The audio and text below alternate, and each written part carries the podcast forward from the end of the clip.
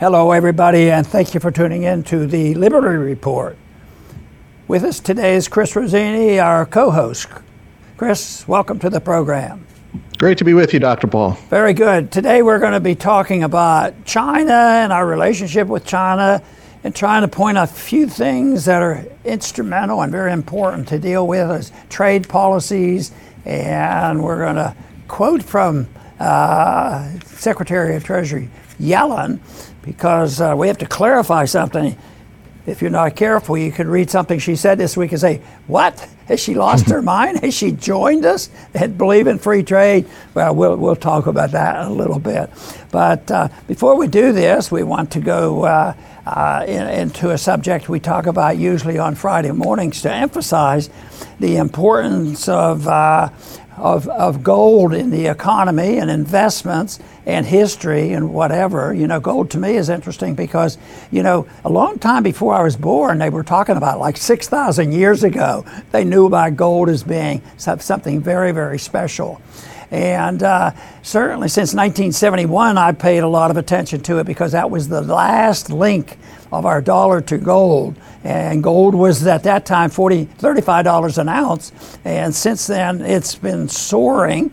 Not at straight lines. Markets don't work in straight lines, but up and down. But essentially, it hangs around $2,000 now, which I assume is still very much in the beginning of what can come to this country if we don't change our ways. So gold will remain important. And if you listen to the radio ads and what's going on in, in the world, Gold is talked about more. There are more financial articles on countries trying to get together and restore some type of a uh, international uh, currency, you know, a reserve currency, which the dollar has been uh, serving. Uh, and thinking about trying to replace it because the dollar is showing signs of weakness and it's been a steady that's almost a straight line when you look at uh, the value of the dollar in terms of gold and uh, since 1971 it's lost about 98% of its value but they, they told me anytime I expressed concern about all this, the Federal Reserve Board chairman say, yes, yes, you're right about that. But it's these, these, uh, these changes that are made, these dramatic changes, as long as they're orderly, it's okay. So if you can drain the wealth of the country, punish the people where they can't hardly recognize it, pass on the deficits through inflation, and it appears orderly in the banking system, uh, then they say, don't worry about it. but that's their goal is to keep the banking systems orderly, uh, but they, st- they can't even do that uh, because the most important things to keep things orderly would be, you know, the definition of what money is and, and have a definition of the unit of account and also have market rates of interest. And if you listen to any of that debate going on this past week about what should the interest rates be, oh yes, later on we're going to pause now. We've done enough. We're going to pause, but in a couple of months we're going to raise them again. And the markets, believe me, we're very, very confused, and they're going to remain that way and get much worse because uh, the Fed is not on the right track. That's why gold's going to be here for, for another thousand years or two. It's been around. They, they can't cancel gold, but they can control it, they can manipulate, and they can make it illegal and they can tax. But ultimately, markets uh, rule, and that's exactly why the Bretton Woods Agreement broke down in 1971. Markets were saying, the United States is fooling us. They say we they have the best currency, the reserve currency, but they want the United States wanted to print as much money as possible, spend it, and have that advantage of having a stimulus here at home, export the inflation, and the people around the world will take it because it's a reserve currency world. And what we're seeing is the witnessing of this this system breaking down. So I think gold is going to be very much in the news as time goes on, and uh, people know that uh, it's uh, it's very significant. Uh, most most countries that have suffered you know, with runaway inflation over this over the centuries, have resorted, you know, uh, to gold to restore uh, sanity, and that's exactly what we did after the Civil War. We had a three. We were off the gold standard for 15 years, and then we had to have a restoration of the transition back from the greenbacks back to gold. So that's coming. It's going to be chaotic, and the Fed is not going to be our friend, and the economists will be confusing. And that's one reason you should do your best to get as much information as you can about investment, historically speaking, as well as financially speaking, and how can gold be helpful in protecting against what's coming. That's why I work with uh, uh, with the uh, Birch Gold Group, uh, and uh, we uh, com- communicate together.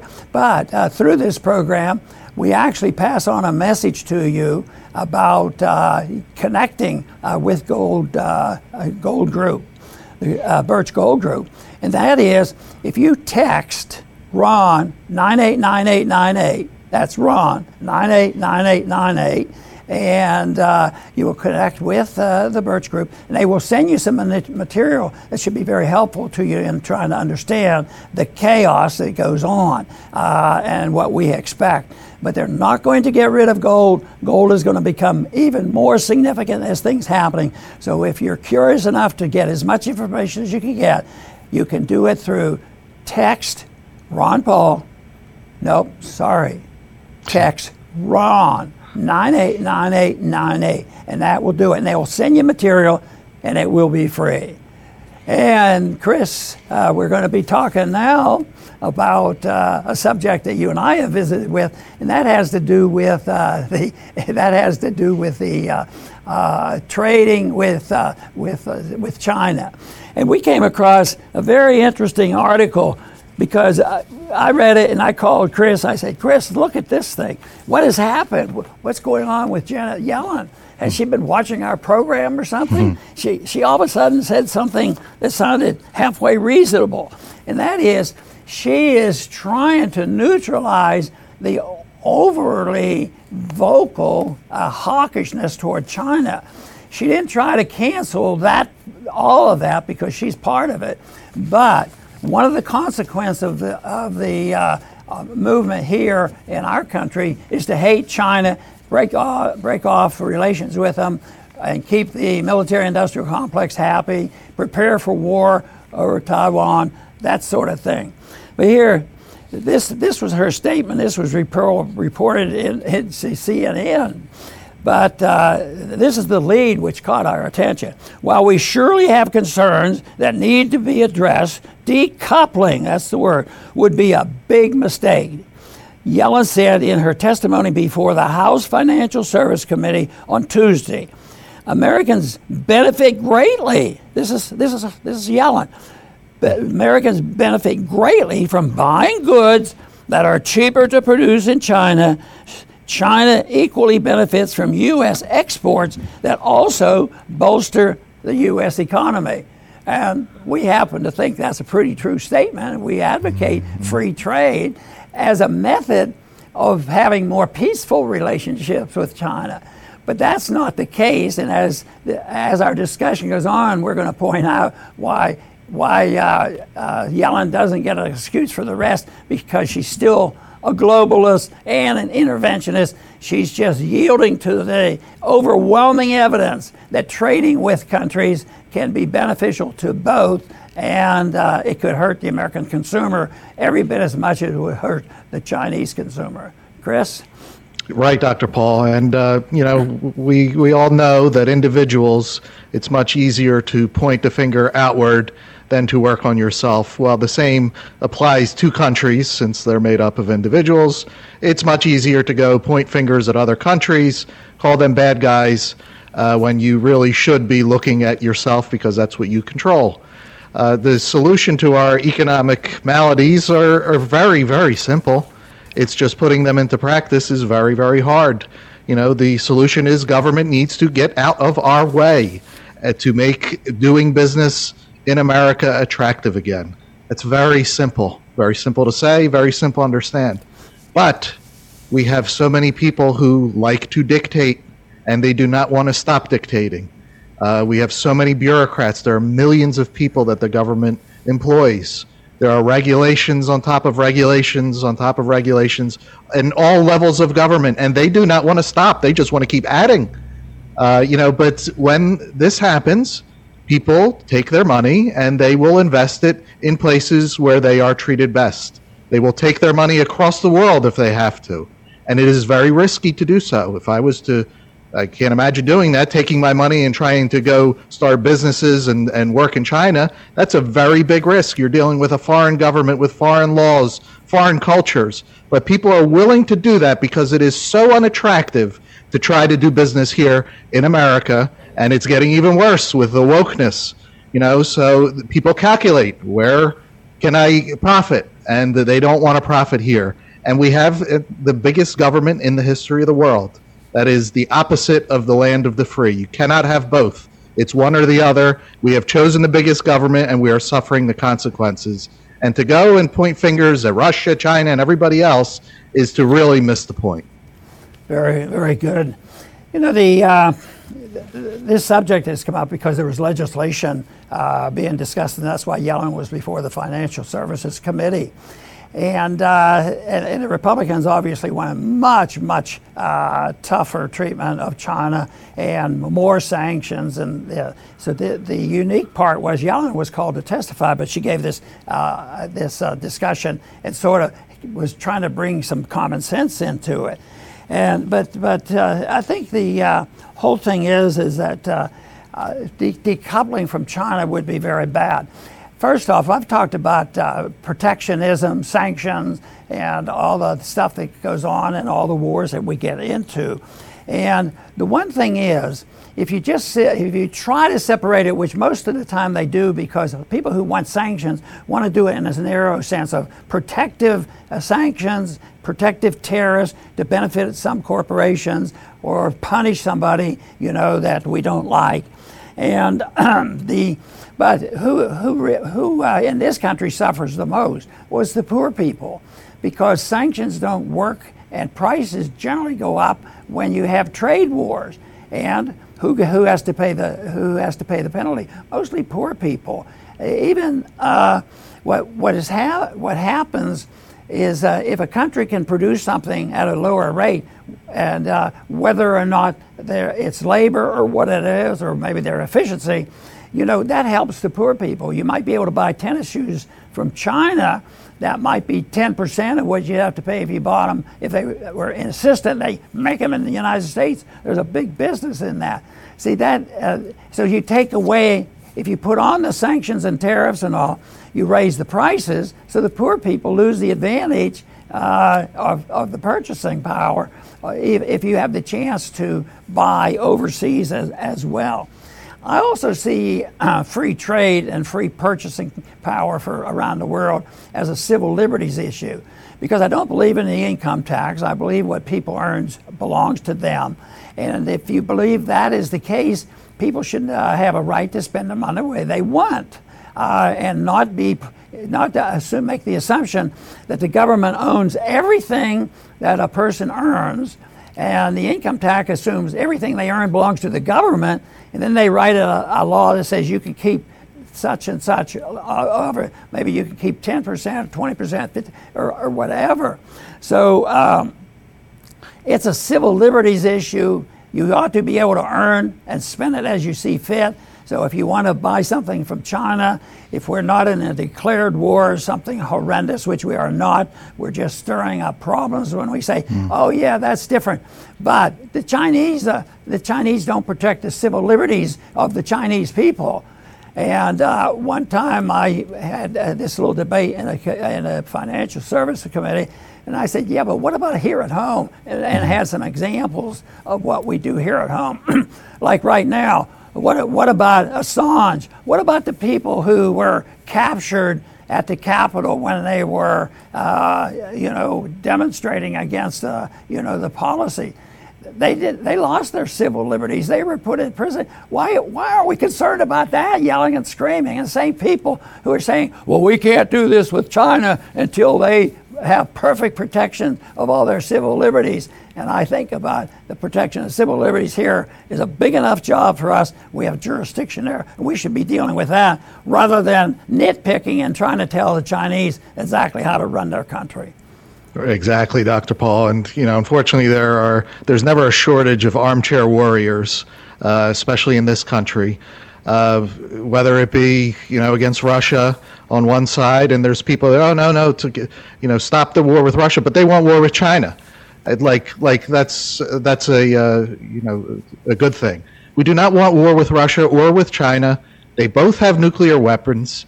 We would be physically in danger in both cases, and in China especially, the disruption would be unbelievable because we are so dependent on them. I mean, we I I went to a store once, me and my brother, and we were just we we, we were talking about it. We're like, let's look at these where where this stuff comes from. It's unbelievable how much came from China. If they were to just cut that off, our lives would be disrupted to a, a degree that we don't we can't even imagine. Uh, it, but we're so used to in this country. Yeah, you you and him, you go fight. I'm going to go to the beach. You know, wars are out there somewhere and and it's a shame because that's not how war is. War is a serious thing, and we do not want to be involved in it. And on top of it, our government would clobber us here. Forget about fighting against Russia and China. They would go after us like they did during COVID. They would restrict and restrict and mandate and mandate, just like in COVID, you know, because we're at war.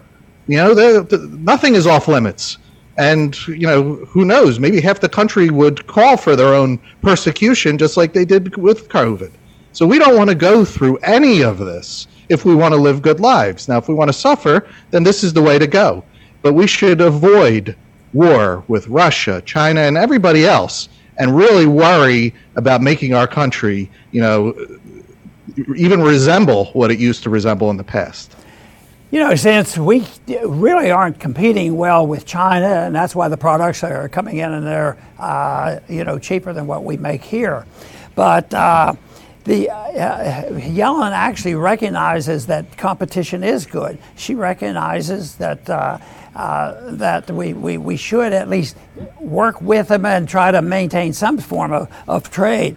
But uh, she also uh, says, says that what we should do is, is uh, assist Chinese competitors, third world nations, uh, take, America, take more money from the American consumer that they've saved by buying cheap China products, take that money and invest it in the poor countries, say in Africa, and, and make them more competitors. So we want to subsidize them. She wants more money for the IMF to make the IMF more uh, in charge. She's a globalist, she's an interventionist. She has a few couple of sentences that uh, you know uh, sounds reasonable because she recognizes that uh, that trade is good and is beneficial to both sides, and that also uh, she's aware of the fact that there can be aggravation. But Chris has mentioned it, and we always mention it.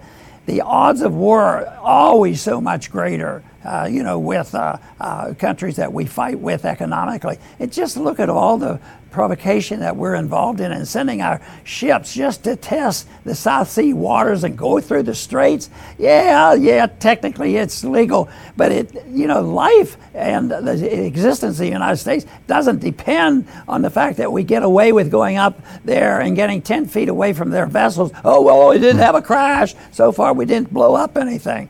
I mean, it makes no sense uh, to do that. And, and in, in a way, Yellen understands some of this, so she wants to maintain a few things that are beneficial, but she wants to do it by remaining a globalist. And uh, she, she has not been much help in balancing the budget and a few things like that.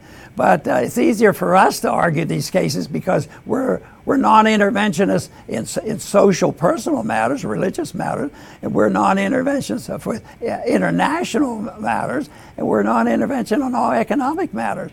And that's a consistent policy, and you will always find not only one or two little tidbits about why free trade, we should sort of watch that, uh, but it should be done on principle, and people should realize that they have a they have a constitutional right to spend their money where they want uh, and not have our government concocting you know these uh, scenarios where we're on the verge of war and we have to do this. And look at that. What's what's the biggest budget? You know, it's a contest between our, our interest on our debt and and uh, subsidizing the military industrial complex. Not a healthy situation. and That's why some of this nonsense will come to an end. Chris.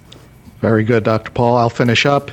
Uh, unfortunately, in our country, and the media plays a big part of it, people are scared of China, communist, communist, communist. And yes, communism is as bad as it gets. But to think that China is going to uh, take over the world with communism, I think, is a huge mental mistake. They have one military base in Africa, Djibouti. We have a thousand all over, even encircling China, wouldn't you know? Uh, you know, so to think that the Chinese are coming is ridiculous. They are more capitalist than us in so many ways. And unfortunately, on the other side of the coin, we are more woke than China in so many ways. And they're like, you keep that stuff over there in America. Don't try to bring that woke stuff here. So, in the end, both countries, ours, theirs, is a mixture of government and corporations. That's what has swept the world. Corporatism. Dr. Paul talks about it all the time. That has swept the world. This fear of CCP, and yes, they they are authoritarians. They do not care about civil liberties, but they're not taking over the world. You know, uh, we have our own problems with civil liberties here than to be worrying about this country that's 6,000 miles away and not on our, not even close to our doorstep. Uh, but they changed from communism. Communism could have never have produced the stunning prosperity in China. That is, these are capitalist principles that they adopted after Mao, and they ran with. Now it's corporatism, it, but corporatism obviously produces better results than communism, which is just pure starvation. But that's what we're dealing with. So this fear that the CCP is going to take over the world, it sells. Lots of people are scared to death. They're they're running away. They're scared. But I think it's a false fear, and they should worry about getting rid of the corporatism here in America. So maybe we could produce some prosperity again. Very very good, Chris.